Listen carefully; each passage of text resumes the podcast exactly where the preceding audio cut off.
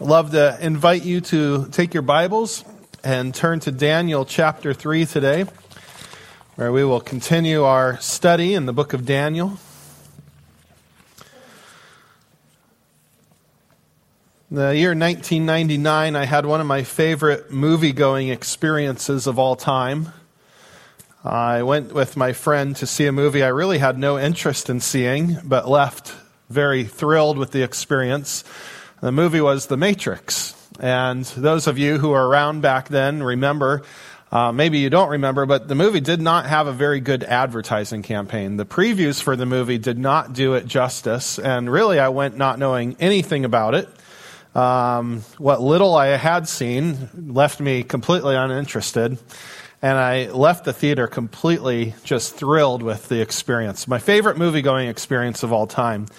But one of the big parts of that was I had no expectations at all. I went because my friend wanted to, and there's always a good reason to eat a bucket of popcorn in my worldview. So now, fast forward four years later, and the sequel was coming out, and this time it was a very different story. High expectations, and I was excited about this.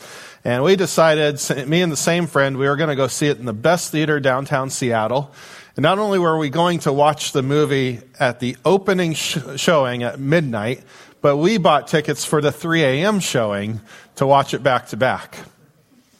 And it was a terrible movie.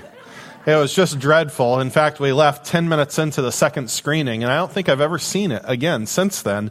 Now, I don't know how much difference my expectations made to it. Maybe it's better than what I remember, but isn't it interesting how our expectations can really change uh, how we experience something?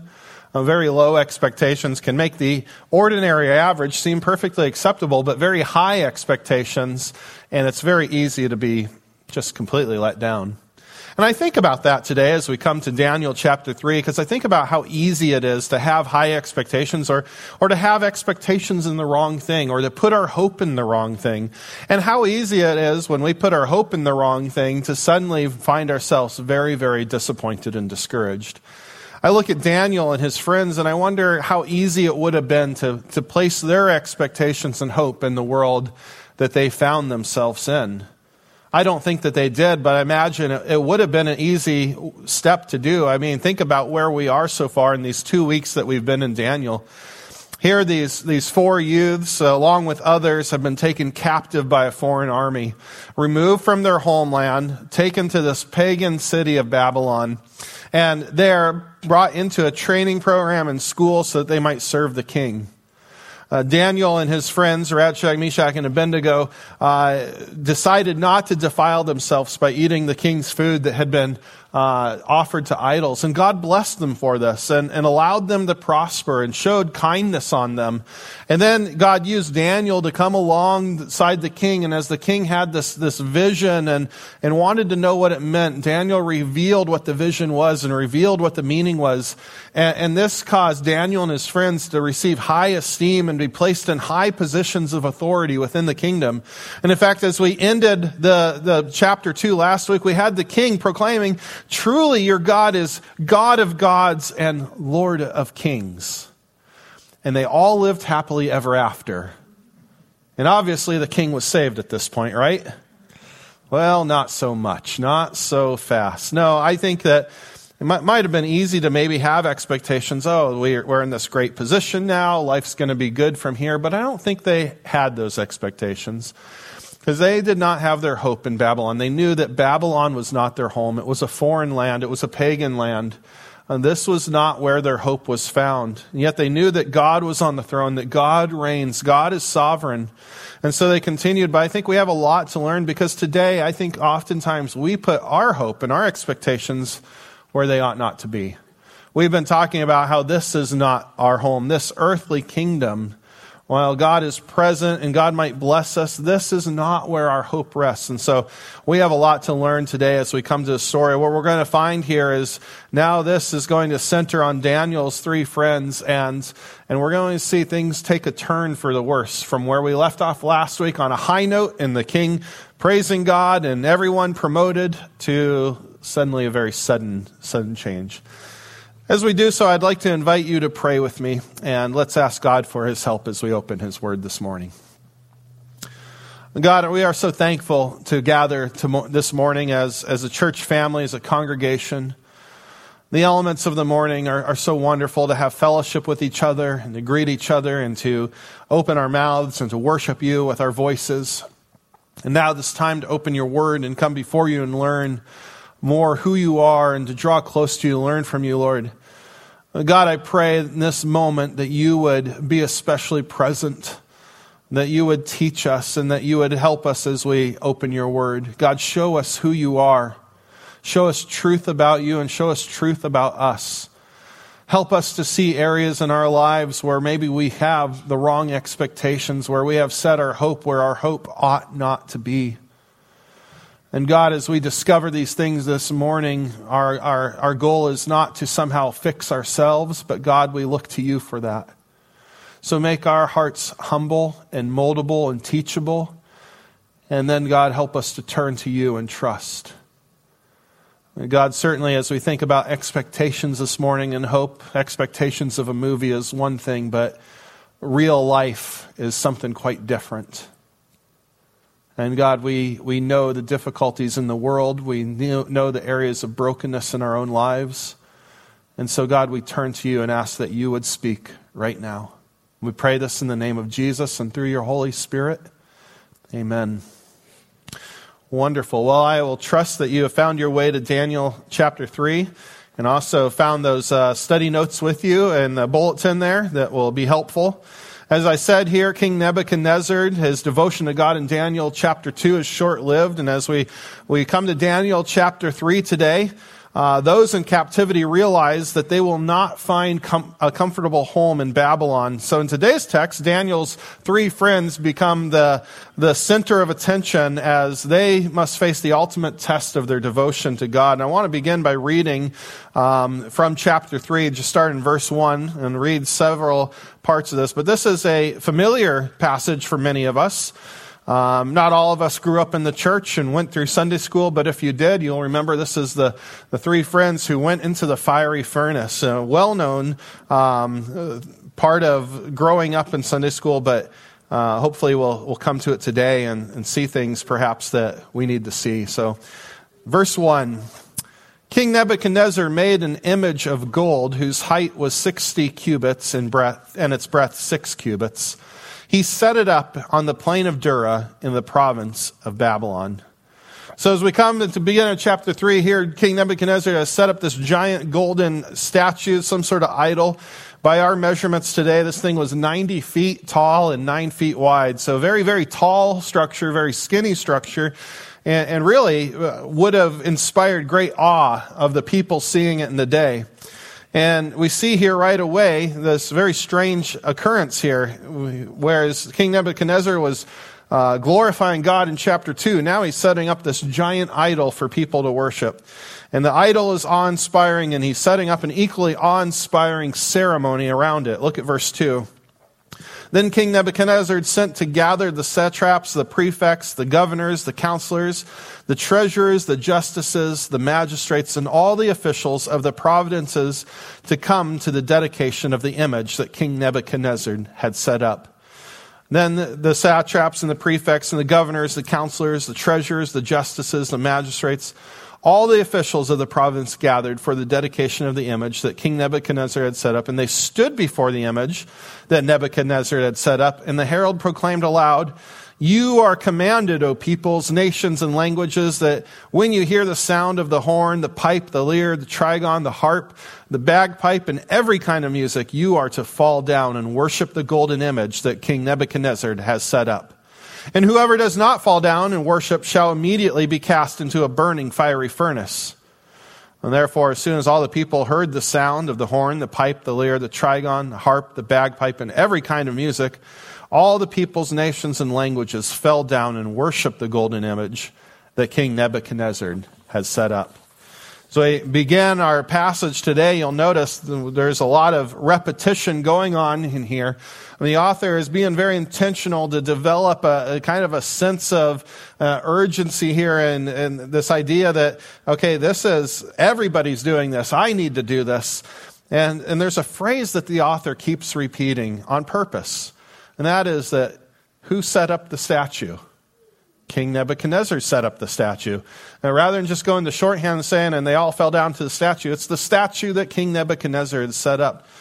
And the author's doing this because we're playing off of something that King Nebuchadnezzar has discovered in chapter 2. And you call with me chapter 2, verse 21, when Daniel is telling King Nebuchadnezzar about who God is, he says, He changes times and seasons. He removes kings and sets up kings. He gives wisdom to the wise and knowledge to those who have understanding. So here we have a little sense of irony. This, this king that God set up, this king that God establishes, now turns around and he tries to set up a God. And just in case we think that this is maybe uh, some act of ignorance, he, no, he's not doing something ignorantly. He's not accidentally doing this. This is willful disobedience to what he's discovered about God. He is setting up a God in this part. What is, what is he doing? Well, I think that his actions here are in direct opposition to what God has revealed to him in Daniel 2. I think that he is probably trying to prevent the fall of his kingdom that was prophesied. Recall with me in Daniel 2, he has this vision of this statue, and it's made of different things. The head is made of gold, and then it goes to lesser valuable things, silver, and then iron, and, and so on. And in this dream, God tells King Nebuchadnezzar, You're the head of gold. Your kingdom is the most valuable, it's the most precious, but you're going to fall, and another king's going to replace you. Another kingdom's going to replace you, a less valuable one. And that kingdom's going to fall. And ultimately, God is going to establish his kingdom forever. Now, think about this from King Nebuchadnezzar's standpoint. He is a pagan king, he's a polytheist. Uh, God has just told him what's going to happen is he likely to just lie down and let this happen? Well, probably not. In, in those days, pagans believed that the, the gods could be manipulated and you could change your fate by manipulating the gods.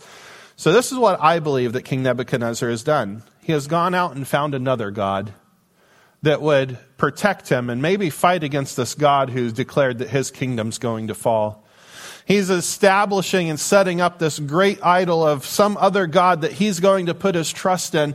And then he's going to gather his whole kingdom, all the different portions, all the providences, which are very diverse, a big kingdom. He's going to bring them together and try to force some unity on them. Everybody's going to come, all nations and people and languages, and we're all going to gather around and be unified around this one God. In fact, all the instruments listed here is very interesting. Most of these are foreign instruments to the Babylonians. They're coming from different regions of the world. And so here's somebody, I believe, who's attempting to establish his own kingdom and trying to undo what God has said is already done. You know, it's very interesting because in Daniel 3, the key issue here is idolatry. And what the king is doing at the heart of idolatry is trusting something other than God. And indeed, this is what King Nebuchadnezzar is doing. God has shown him one thing, and he's saying, I'm going to find something else and put my trust in that. But what we need to see here in Daniel 3 is idolatry is not simply an issue for a pagan king, it's our problem too. John Calvin said this, it's something that, a phrase that has been repeated in different ways, but he said the human mind is a factory of idols. What is idolatry? Is idolatry simply bowing down to an idol, a stone idol, or a wood idol? Well, in certain parts of the world, that's the form it takes. And certainly in the ancient world, that's the form it took. But I believe this I believe that we as human beings, one of the, the natural conditions of our heart is to manufacture idols and for us to worship things other than God. One author described idolatry as this it's whatever is your ultimate fear object. Whatever is your ultimate fear object is what's going to dictate your actions. Another person, Bill Bright, founder of Campus Crusade, said it this way. He said, It's what's on the throne of your life. What controls you? I think of idolatry in terms of what do you put your trust in? And it might not be a, a, pagan god, it might be something else. We can put our trust in all sorts of things. Here, Nebuchadnezzar is putting his trust in this foreign god. But you know, we, we put our trust in other things too. After all, I know that sometimes we can put our trust in money. or we can put our trust in political power, or we can put our trust in relationships. And these are things that control us. How do you identify idols in your life? Well, I would say it's, it's the things that you think most about. It's the things that you are not happy unless you have, or you don't have a sense of peace or ease or fulfillment unless you have these things. So, for instance, if you find you're only happy when your bank account's full, or you only feel at ease when you have a financial safety net underneath you, your idol might be money. If you're only happy when your uh, political uh, party is in power or your candidate is in office, your idol might be this earthly kingdom. If you're only happy when you have somebody who reciprocates your love or that one person in your life, that relationship, your idol might be sex or, or relationship. See, it doesn't have to be a stone statue or a metal statue. It's anything that we look to and say, I'm trusting this to give me happiness, to give me fulfillment. This is where I'm putting my hope. And my friends, while, while King Nebuchadnezzar here in Daniel 3 is a literal maker of idols, the reality is internally we all make idols. And as we look at Daniel chapter 3 today, one of the things I want us to take away, it's so easy to look at this. In a moment, we're going to see the heroic figures in this and think of this as a story about heroics and heroes. And really, this is a story that causes us, us to dig deep and say, what are the idols in my heart? Let's take a look as we continue on. We've seen the first person in the story, King Nebuchadnezzar, the, the idol setter upper. Now we meet the others, uh, Shadrach, Meshach, and Abednego. Daniel 3, verse 8. Look at it with me. It says, Therefore, at that time, certain Chaldeans came forward and maliciously accused the Jews. They declared to the king, Nebuchadnezzar, O king, live forever. I'm going to skip down to verse 12. There are certain Jews whom you have appointed over the affairs of the province of Babylon Shadrach, Meshach, and Abednego. These men, O king, pay no attention to you. They do not serve your gods or worship the golden image that you have set up. Now, sometimes uh, I mentioned some of us grow up and we see this story in Sunday school, and the images that we see is, you know, the whole crowd is bowed down, and then three guys are very obviously standing up, and, and the king sees them and he's after them. And that's not quite the picture that's painted here. Uh, here, it seems that the king's unaware of them. I don't know how they got out of this. Uh, maybe this was such a big ceremony that they kind of stood to the side. Maybe somehow they graciously excused themselves. But the only way that the king knows what's going on here is because there's these uh, Chaldeans and they're, they're, they're jealous of their position. Remember that Shadrach, Meshach, and Abednego had been given high positions of honor, and they had been given positions in the kingdom that the Chaldeans haven't been given. And so you have some jealousy going on here, and these guys are turning in these three in order to get their position. Uh, people often wonder, where's Daniel in this story? Uh, surely he didn't bow down to the idol, and the reality is, Daniel had a completely different position. He was in the king's court. The reason these three take center stage is because there's people who are jealous of them that are setting them up for failure. So they get called out and they're brought before the king.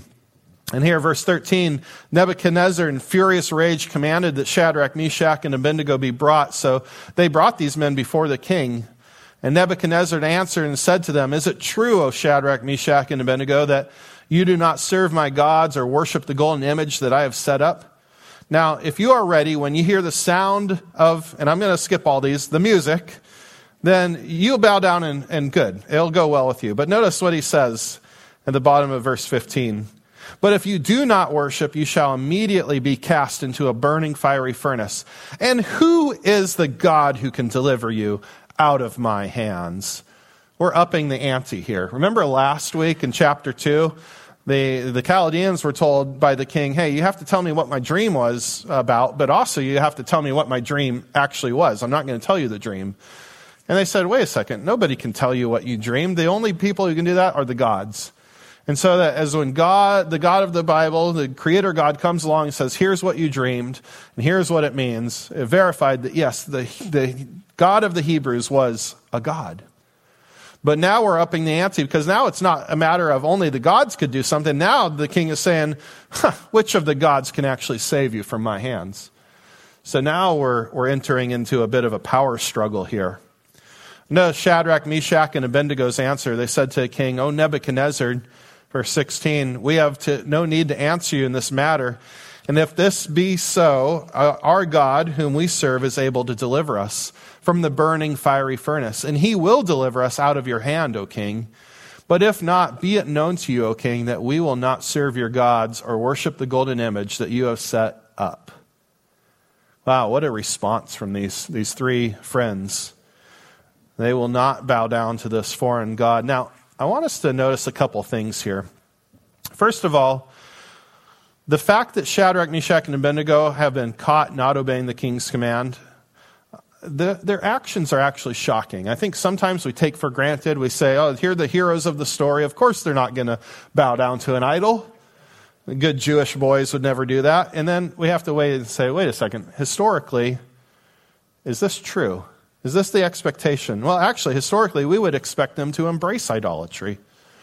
After all, think about the, the history of the, the Jewish people.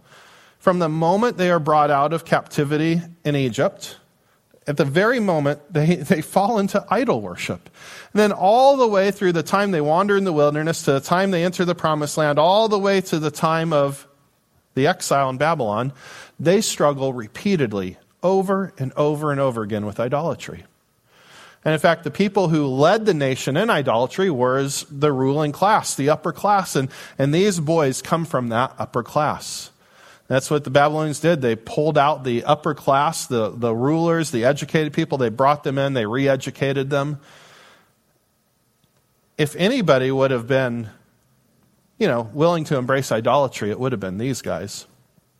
After all, why are they in Babylon in the first place? Oh, yeah, they're in Babylon because they're being punished for idolatry. So now here you are, and you're going to be thrown into a fiery furnace. This is not a long shot to say, maybe I will bend my knee. After all, we've been doing this a lot throughout our generations. But no, they don't. So this is rather shocking. And, and the question we must ask then is how did these three get such boldness? Did they just muster it up within themselves? And I would say no. I think the boldness they have was an inner working of God, prophesied from the beginning. So, one of the things I love about um, the Bible is we see how God is faithful and how He promises things. He knows what's going on. He's the sovereign God, He's on the throne. He's sovereign over nations, He's sovereign over history. And it's very interesting. I draw your attention to Deuteronomy chapter 30. I mentioned that on your notes there. Deuteronomy is an interesting book, uh, fourth book of the Bible. It was written, uh, it's establishing the law, establishing Israel as a nation, and, and God is giving his covenant, and he's basically saying, hey, in my covenant as my people, here's the things that you need to do. Here's the rules. And, and he sets up some conditions. He says, if you do these things, I'm going to bless you. And he says, there's other things if you do, bad things, I'm going to curse you. So there's a lot of if statements. If you do this, then this. If you do that, then this. And then all of a sudden in Deuteronomy 30, there's a very subtle change in the wording. Suddenly, God shifts to, and when you do all these things, when all this happens to you. In other words, God kind of says, by the way, you are going to fail, and when you do fail to obey me, I'm going to take you into a foreign land, and it's there that I'm going to circumcise your heart and give you new hearts that are able to obey me. And here it's literally happened. What God had already ordained from the beginning, He's fulfilling. How did these three friends have such courage and boldness? Is because God was already working in their hearts and giving them the ability. It was very fascinating in terms of Israel. They struggled with idolatry their entire time from, as I said, Egypt all the way to exile. And certainly there are some struggles as we enter into the New Testament, but the one thing they never struggled with again after the exile to Babylon was idolatry. God knew exactly what he was doing. So these three stand their ground, and it's very interesting as they are making their statement. They don't just say, you know, we're trusting God in this, but they hold God up as supreme on your study sheet, in a pluralistic world, the three friends do not just acknowledge God's existence, but they hold up his supreme value and power. King Nebuchadnezzar is saying, Which of the gods can save you from me? And they're saying, Actually, there is a God, the supreme God. He can save us from you. And I think that's so important Last week we looked at that need. We need to have a worldview that says there is a God in heaven, a theistic worldview, but I think we also need to have a worldview that says the God who is in heaven is supreme. There's no one like him. We live in a pluralistic world today as well. And we have a lot of people that want to say, hey, believe whatever you want, but you need to acknowledge that other people's beliefs are just as good as your beliefs. And it's not politically correct to say, actually, my God is the God. My God is the supreme God. There is no one like him. But you see, this is part of the heart of idolatry is when you say, oh, there's other options out there other than my God. I can look to other things and find trust in other things. That's where idolatry begins. No, God is, God is unique. He is alone. He is supreme. He is like no other. There's no other option other than our God. And we need to have a firm understanding of that. And this is what we're seeing in this passage. It's a power struggle. It's, is this pagan God, this idol, anywhere close to the real God? Are they on equal footing? And the answer is no. Now, one of the things I'll point out here as well, I love the friends, their determination does not rest on a favorable outcome. They say, Our God can save us, but then they say, Even if He doesn't, we're still not going to do this. And I think this determination has to come from an eternal hope. They trusted God, they knew that God would work things out uh, for good ultimately. And that's the picture the Bible paints. It says, Our hope is not in this world, this present world. Our hope isn't found in this present earthly kingdom. Our hope is in a future kingdom that God is going to establish. Our hope is found in eternity. And in God's kingdom, this is a kingdom where every injustice is going to be dealt with. This is a kingdom where every tear is going to be wiped away. In fact, as we turn to the final book of the Bible, Revelation, we see that those who do make the ultimate sacrifice and they give their life for the name of Christ, that God cares about them and he finds, he brings justice to them and he raises them up in glory and honor. See, the Bible says that our present sufferings aren't worth comparing to the glory that's going to be revealed in us. We absolutely need to have trust in our eternal hope that we have. Our expectations, our hope can't be here. It's where God has set them. And I think they have this. But one of the things I love about these three friends is while they have an eternal perspective that gives them a future hope, they also live with a certain optimism. They have the ability to live in the world that they're in and to live for the good of the city, just like Jeremiah encouraged them and prophesied that they should do.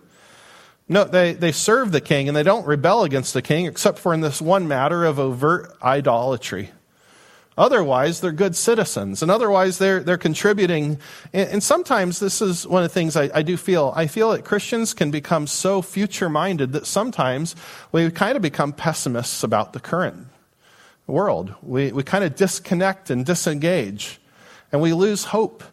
And the reality is, why could, why could these three friends serve in this pagan land? Because they knew that there's a God in heaven who's on the throne. Even in Babylon, there's a God who's on the throne. You know, sometimes I hear people say things, and I, I understand what they mean, but I'm a little discouraged when I hear it. Say things like, you know, I'd sure hate to raise kids in the world, this world today. And you know that that saddens me.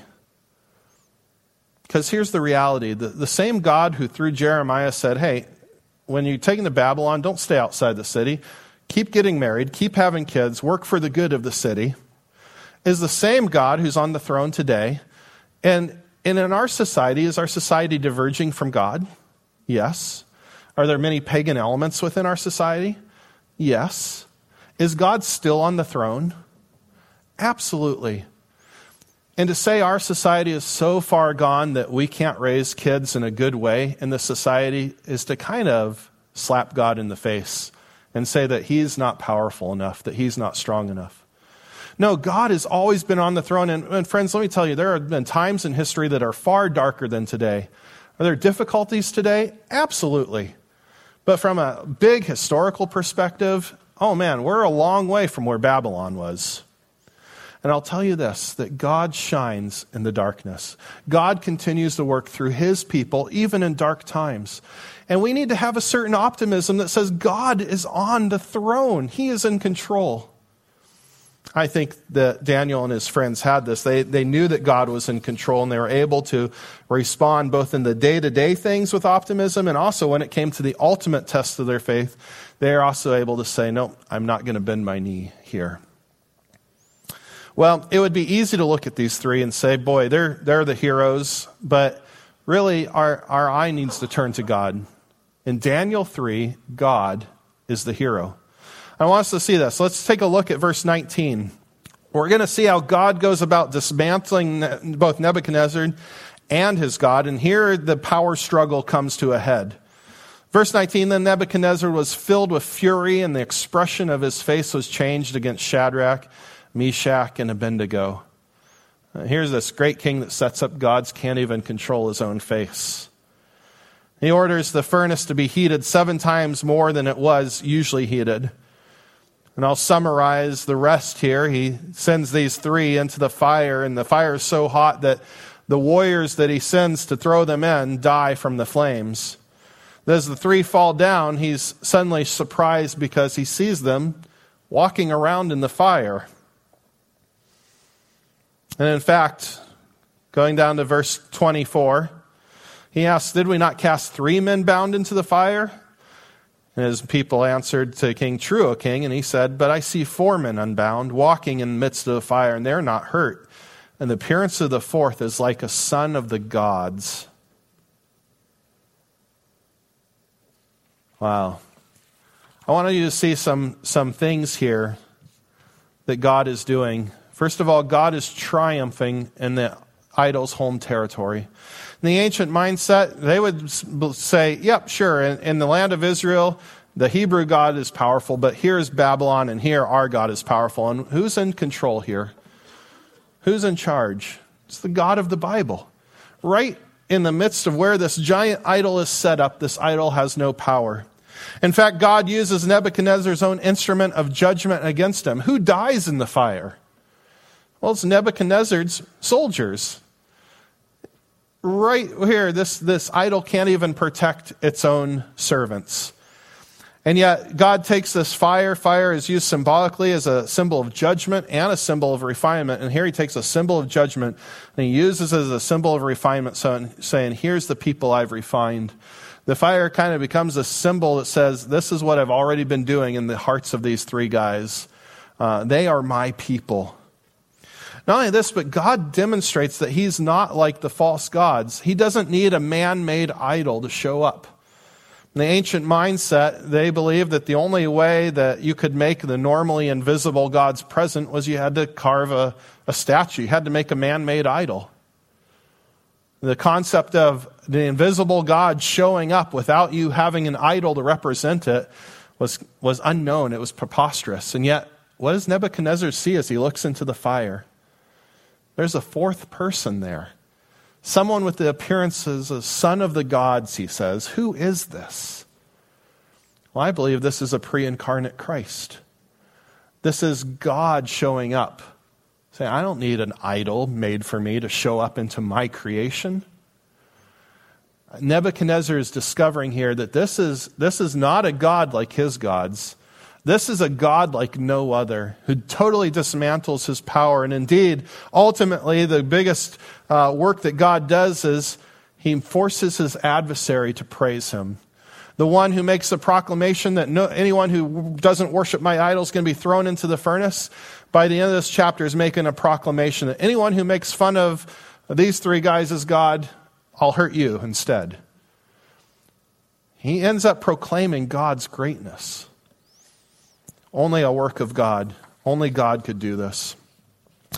Well, how do we respond to God's word? Let me just take a, a, few moments to look at these things with you. First of all, I want us to see that what Nebuchadnezzar is trying to create, the kingdom he's trying to make, is kind of a parody of the kingdom that God will create. Every element in here is kind of this pale imitation of what God is going to do. Notice here that he, he tries to establish his kingdom. Nebuchadnezzar tries to establish his kingdom. He tries to make a physical representative of his God and he er, erects it and he says, All right, everybody, bow down. And he wants every nation and language and tribe to bow down to this thing.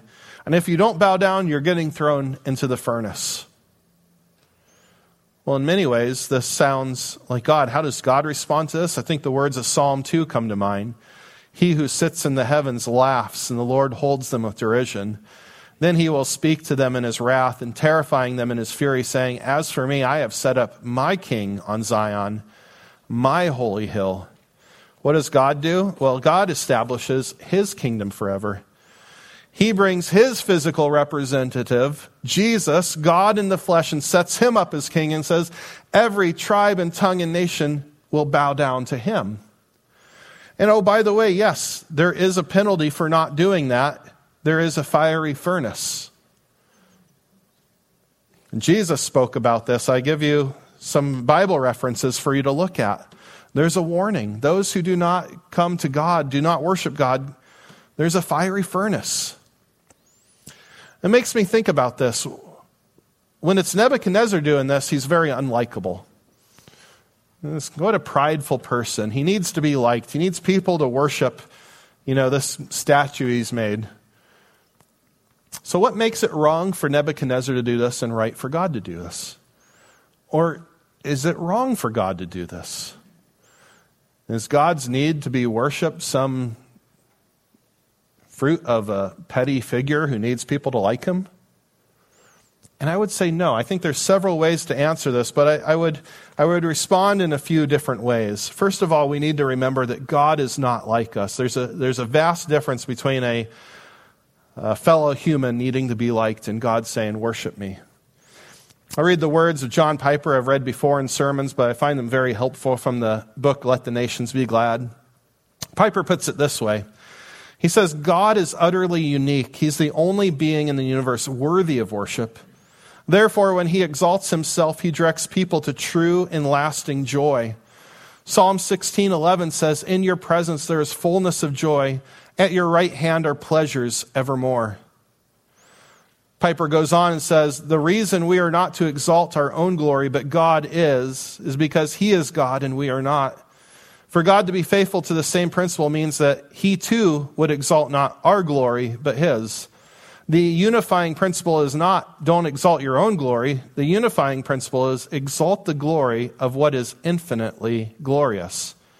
For us, that means exalt God, and for God, that means exalt God. For us, that means don't seek your own glory, and for God, it means do seek your own glory. See, it's right for God to direct worship to Him because He's the only being actually worthy of receiving worship.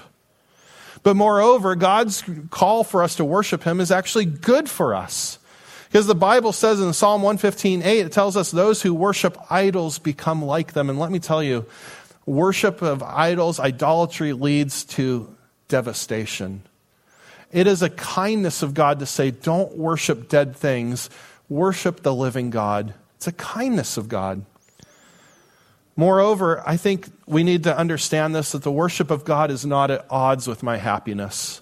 I think this is a lie that many people believe. And actually, it's a lie right at the root of idolatry is that I can find greater happiness or greater satisfaction apart from God. Or to worship God means I have to give up my happiness, and that's not the truth. God, as your creator, created you to be in communion with Him, to be in relationship with Him. He created you to know Him and to love Him. And, and when you are doing what you were created to do, is where you'll find your greatest happiness and greatest joy, your greatest peace.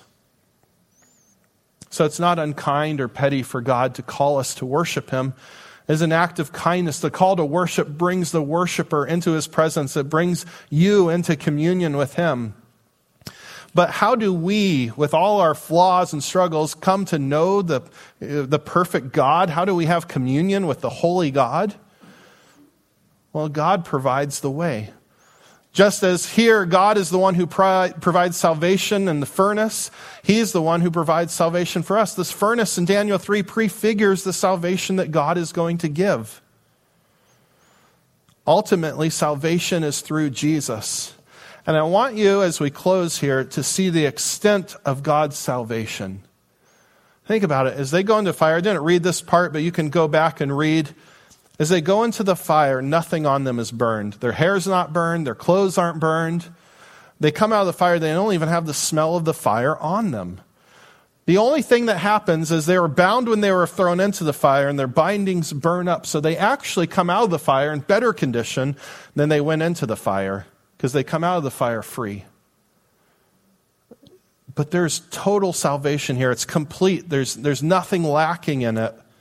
And at the center of it is Christ. You know, I got thinking about this. Well, one thing in this, uh, this scene stood out to me, and that was the lack of smell. You have to bear with me a little bit here, but this was just where my mind went. Oftentimes, when I think about salvation and how the Bible speaks about salvation, uh, my mind goes to one of the stories that Jesus told, the par- parable of the prodigal son. You're not familiar. It's the story where the son wants his father's inheritance early, and he, he takes the money and he goes and lives a wild life. And he ends up losing all the money. He has to become a pig farmer. He's smelly and dirty and hungry. And he finally says, You know what?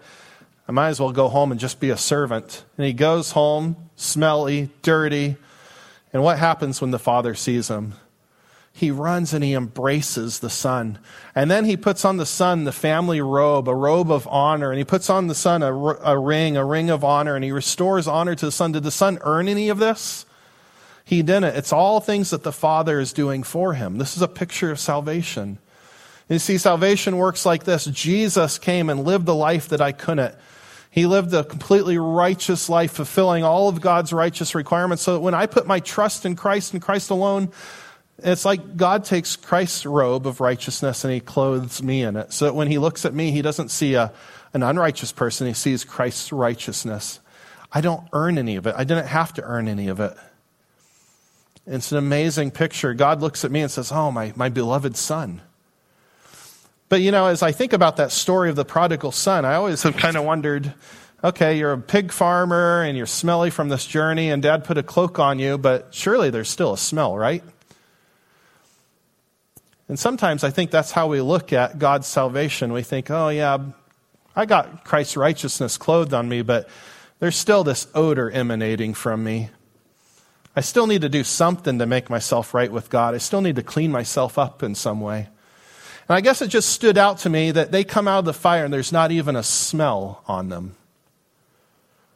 And it made me stop and think, you know what? That's how complete God's salvation is.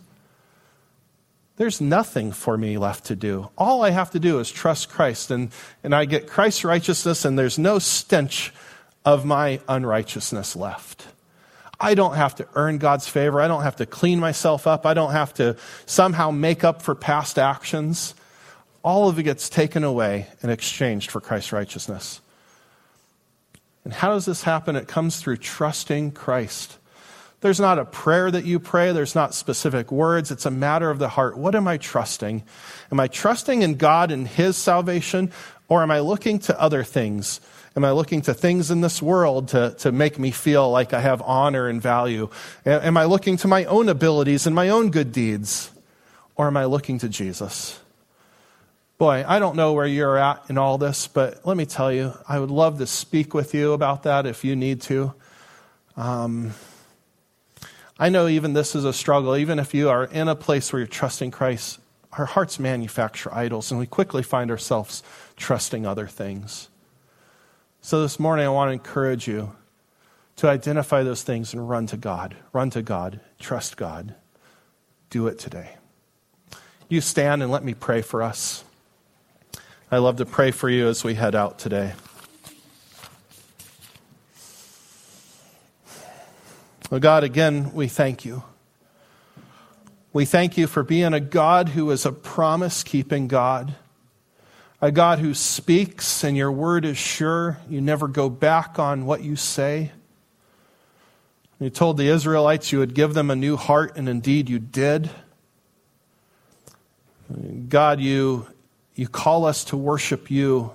And God, we are so thankful because you are worthy of worship. You are holy and you are righteous and you are good and you are kind. You are a God of love. And God, this morning, as we have looked at this passage, perhaps idols in our hearts have come to surface. And as I said at the beginning, God, our desire is not somehow to muster up the strength to take care of those idols ourselves, but God, we want to turn to you. And so, if there are things that we are trusting other than you, God, this morning, I pray that you would remove those things from our lives, that you would continue to do your work in our hearts that we need you to do. God, if we find ourselves in a place that we haven't trusted you at all, God, that you would work in our hearts and that you would enable us to trust you today. God, I pray for this congregation, wherever they find themselves going this week, that you would walk with them, that you would have your hand on them, that you would be with them. And I know that you will because you are the God who sees, you are the God who is present, you are the God who is very near. So, God, we thank you and we praise you and we give you the glory this morning. We pray this in the name of Jesus. Amen.